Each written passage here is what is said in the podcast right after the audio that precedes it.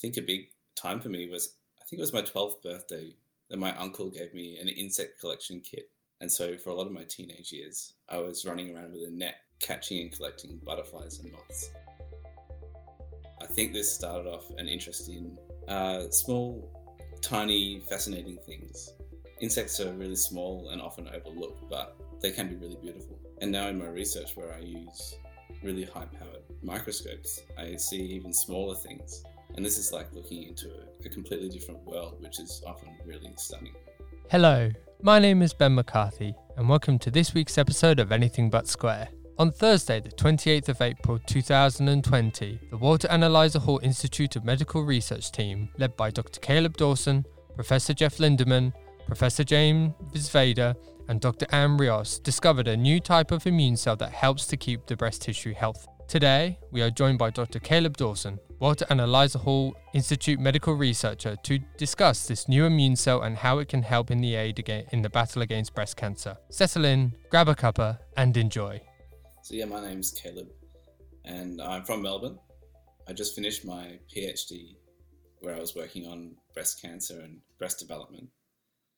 Uh, outside of science, I'm interested in nature, so I like camping and things like this, and music. Also, I play guitar. And coming from Melbourne, growing up in a big family, we did lots of camping, so out in nature all the time. And I would draw and photograph animals and plants and these sorts of things and so I think that's what led me to do science because it really is just an interest in nature and how things work. So, was there actually a specific moment that actually made you want to say go from obviously observing insects, you know, nature, um, to um, to more um, human-like biology research, um, and uh, as well as uh, discovery? I don't think there was a moment in time where I realized that I wanted to do this sort of research. And even when I started undergrad doing science, I was also studying music at the same time, doing a double degree. I was doing a diploma of music when I started studying science. And after a few semesters, I thought this wasn't working. I need to focus on one so I can do it really well. And so I started to work on science. And even during my science undergrad, I started with subjects on zoology, and then when I started learning more about jellyfish and jellyfish life cycles and things, I started thinking that maybe this isn't quite what I want to do. It didn't it didn't feel very useful, even as fascinating as it is. And so I started to go down the route of more biochemistry and cell biology. And so that led me to the sort of research that I'm doing now. And doing a PhD, when you work on something so closely and you make it your own project, you just become completely immersed in this and really passionate about it. So I think it grows over time as I've worked in it. Because you were doing a music and science degree at the um, at the same time, was there anything that you learned from when you were learning music um, any actually kind of methodology or any kind of practice that you they actually brought over to use in your career in science? Yeah, I think so. They're not exactly overlapping the, the types of techniques that you use, but I think music is really important, especially learning an instrument, because it teaches you to really commit to something. Because an instrument you have to practice every day. And I was playing trombone at the time. I haven't played for a little while, but when you stop playing for a few days, you start to lose your stamina and your tone. And I think that has taught me really good lessons for life and for doing science. That if you do something consistently, you can build up skill and expertise over time. Yeah. Yeah. Um, firstly, uh, con congratulations on your uh, discovery, which is a new which is a new type of immune cell in the breast in the breast duct. At a glance, can you actually can can you actually describe what the discovery is? First, thank you. It is really exciting to finally have it published and out so that everyone can see it. So yeah, we found a new immune cell inside the breast ducts, and these were previously hidden. People hadn't seen them before, but with new microscope technology, we do these 3D reconstructions of the breast tissue, and this revealed these cells. And they're really important for keeping the breast tissue healthy because they monitor for and remove dying cells. So the breast contains mammary ducts, and these are like a tree that branches through the breast. And the immune cells that we found are embedded in the walls of the ducts, and they have these tiny arms that they move back and forth, checking for dying cells. And this is really crucial because the breast tree is like a deciduous tree. It blooms in lactation to form these spherical milk factories. And after lactation, when the milk is no longer needed, these are shed.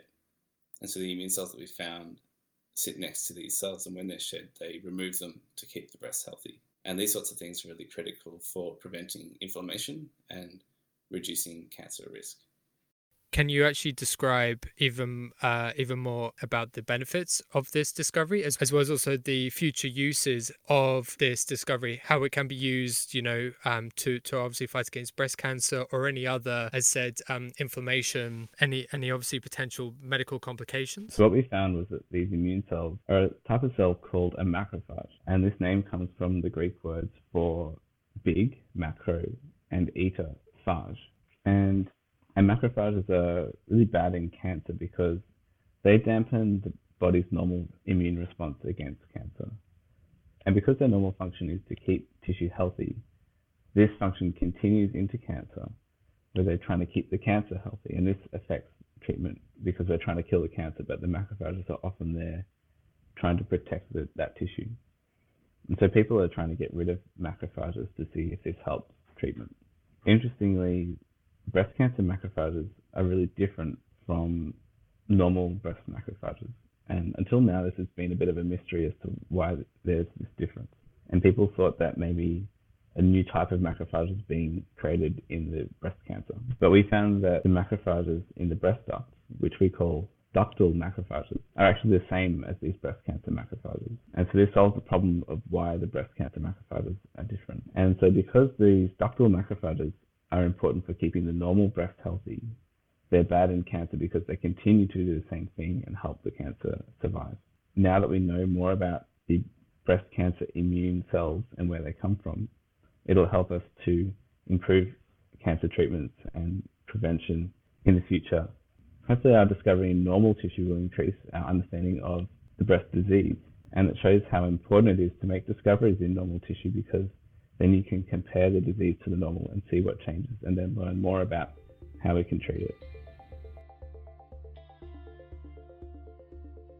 How does one actually start a discovery? Is this like do you actually plan on finding something? Is it is is um could, could it just be potentially sheer luck or happenstance? Like how does it start? It actually was a really surprising discovery. Before we saw these cells, we had no idea what they were or that they were even there.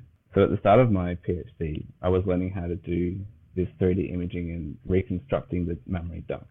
At the Walter and Eliza Hall Institute, where I'm working, we're really lucky to have many high-powered microscopes that help us to reveal these new things inside tissue. And so I was looking for different types of cells that interact with the mammary duct.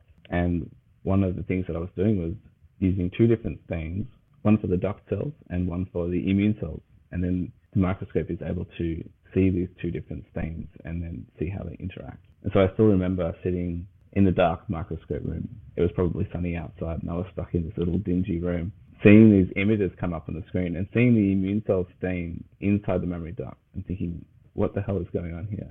It was really surprising. And I, I think I knew at that moment that I'd seen something really cool and new. And so we were curious to know what was happening and to find out more. And thankfully, it did turn out to be really exciting. This was a new cell that has a really important role in, in breast function. Yeah, when we first started looking at these cells, it was a struggle because we knew nothing about them. But eventually, yeah, we found out that there were these macrophage cells. And macrophages are really fascinating because there's different types in each organ. So it's really exciting to find a macrophage that's specific to the breast tissue. And this is the first cell that's been found that is specific to the breast tissue.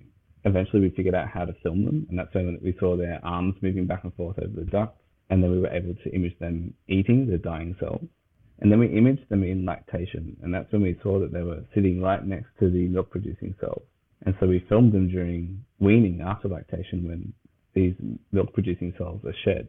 and we could see the ductal macrophages eating them up. And so we're really proud that we could take the story right from that simple observation right at the start and knowing absolutely nothing to this complete picture of this new cell and why it's really important.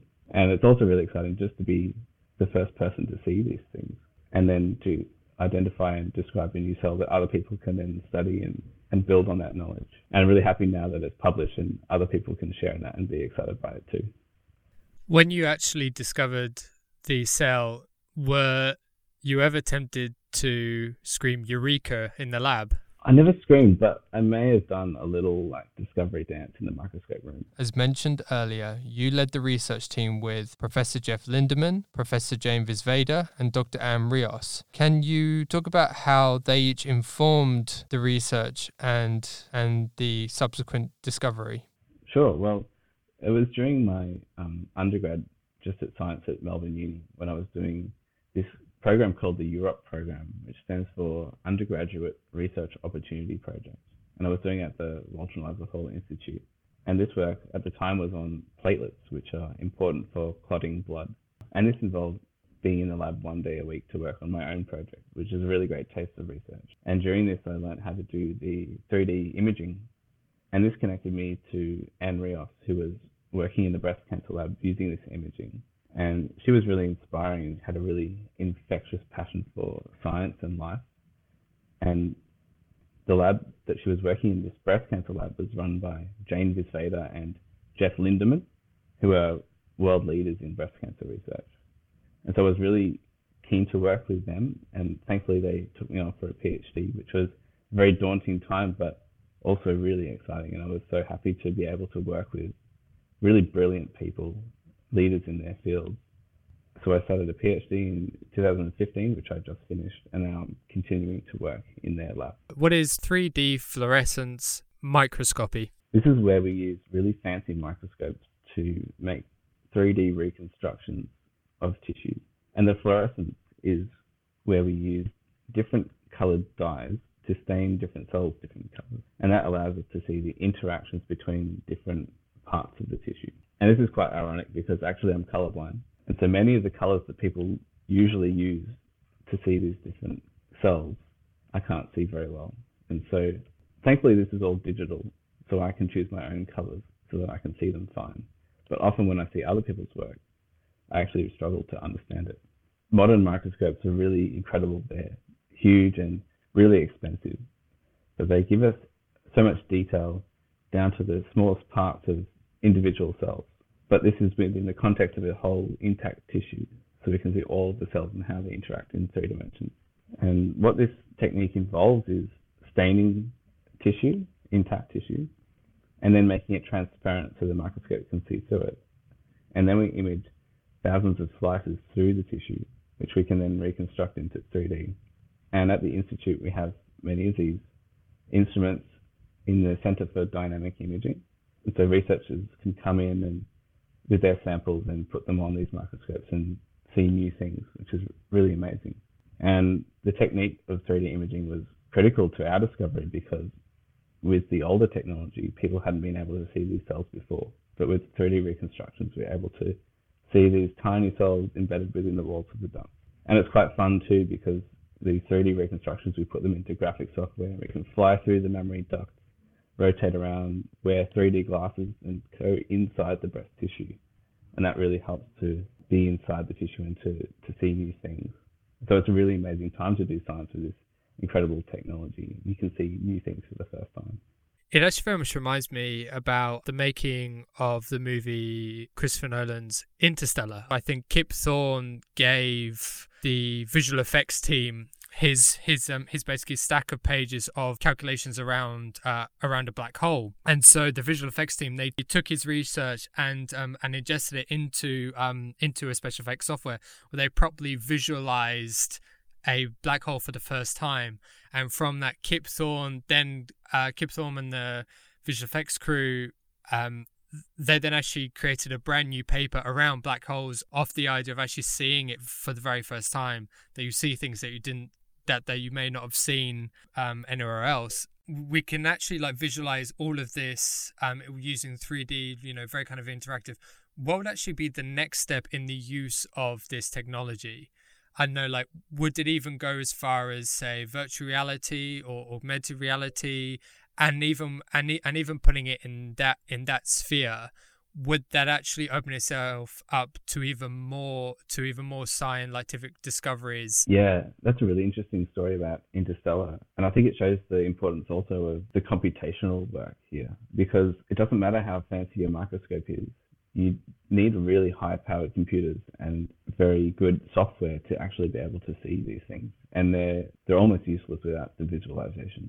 I think the next step is virtual reality and augmented reality. And there are actually people at the Institute who are working on these sorts of visualization. But the cool thing about the 3D glasses is that I've given presentations to up to 300 people and given them all cyan red 3D glasses. So the whole audience looks completely ridiculous. But something like virtual reality, you only can have a couple of people at a time and you're kind of locked into this own little world yourself. And so you can't really experience it with other people. So I think that's something really cool about 3D is that you can sit in an audience like at a 3D movie and all see this at the same time and everyone can chat about it and have it as a collective experience. But definitely virtual reality gives you a really deep view of something and you can you can be inside the microscopy images and feel and touch things and poke things around. These sorts of things that really haven't been possible before. What is also interesting, I think, in in the background of this, and the, and um, this is actually something that you mentioned at the beginning, is obviously I think the role in which science and religion kind of play together. How do they kind of work for you? Like religion and science um, plays, I think, for you, and very much using this discovery as an example? So I've always believed in God, and I think there's really good evidence for this, in my opinion, in things like fine tuning of the universe and the beginning of the universe. And as a Christian, I think that there's quite good evidence for the death and resurrection of Jesus. I think it's quite compelling. But I also have faith in scientific knowledge, including evolution. And so there is a tension between these two because a lot of people say that they're incompatible. So for many years, I did struggle to reconcile them. But now I'm quite confident that they're completely compatible and actually complementary. So in God, I find the reason for things, like why the universe is the way it is, and about human nature and why they're suffering, these sorts of things. And in science, I find out about how things work to the really specific details the beauty of nature, and it's like a big puzzle that fits together perfectly. But I don't think this paints a complete picture. I think it points to more than just nature. So the more I learn and the more I see in science, the more I'm amazed by God. And if God is behind it all, the more we discover about the world, it's like getting insight into the mind that's behind it all. And that really plays into my research where I'm really fascinated by nature. And I see God as being behind nature. And so as I'm looking at nature, it's like learning more about God as well, which I find really fascinating and really inspiring. Have there ever been moments where you have where you have ever come across something that you've actually found hard to describe or find any or or or, or even find any logical explanation for whether or not if it's from a scientific perspective as well as also from a religious perspective as well? Yeah all the time i think. Because science obviously doesn't know everything about the world so there are many things that we don't know how to explain. And some people use this as a way to say that there is a god that things that we don't know they use god to fill the gaps but it's a really it's a bit of a flawed argument because inevitably scientists find out how it works naturally. And so then these people are in a bit of a tough spot because then their reason for God has been disproved. So I like to see it that what we don't know about science is just things that we haven't discovered. But the natural world is consistent and there are not gaps in it. It is perfectly consistent and everything obeys these laws. But there are also things about God and um, Christianity that I don't understand. But in the same way, I don't see that as a reason for me to disregard things. I think that it's just that I don't understand it or people don't understand it. And if God does exist, then He's definitely far beyond our understanding. Kind of like the universe. It's so big that we as people have a really hard time of comprehending just how big it is. And I think if God is behind the universe, then He is even bigger and greater. So, of course, I have very little hope of understanding everything about it. And I quite like that. I think it's very humbling to think in that way because we are quite small, but we can trust in things. We trust in science. I trust in God. And I think we have to do that because you can never know everything. Also, as well, like WEHI is actually very, very well known for its um, for its uh, art and science events, and also as well WEHI TV in in generating um, artwork using 3D fl- fluorescent microscopy and also as well visual effects. Um, can you actually like talk about the first time you actually like created sci art yourself? I think I've been creating art from science for a long time, like since I was a kid, drawing animals and things like this. I never really had a huge amount of creativity. Like I wasn't able to paint big abstract paintings or anything, but I really loved to copy pictures of animals and things. And so I think that it is a very scientific way of doing art. And so as soon as I started doing microscopy, I think I was already thinking like, I think the the Institute's Art and Science exhibition really encouraged me to actually do this because I could see other people's microscopy art and how beautiful it is and how and how useful it is for teaching people about the science and showing the science to people who normally wouldn't see it. And so I started to join in with that and over the period learnt how to do better microscopy and to make images that better reflect the science to people, but also have aesthetic appeal as well. And so I've been entering into that competition for a few years now, been lucky enough to win a couple of times. But the best thing about it is that everyone comes together and celebrates how beautiful science can be. And we can also open that up to other people to see, like when we did the exhibition at Fed Square, which is a public place where in the atrium where people can come through when they're on their way to somewhere else and see these things that see these things that are really strange that have been revealed by microscopes that they wouldn't have seen otherwise.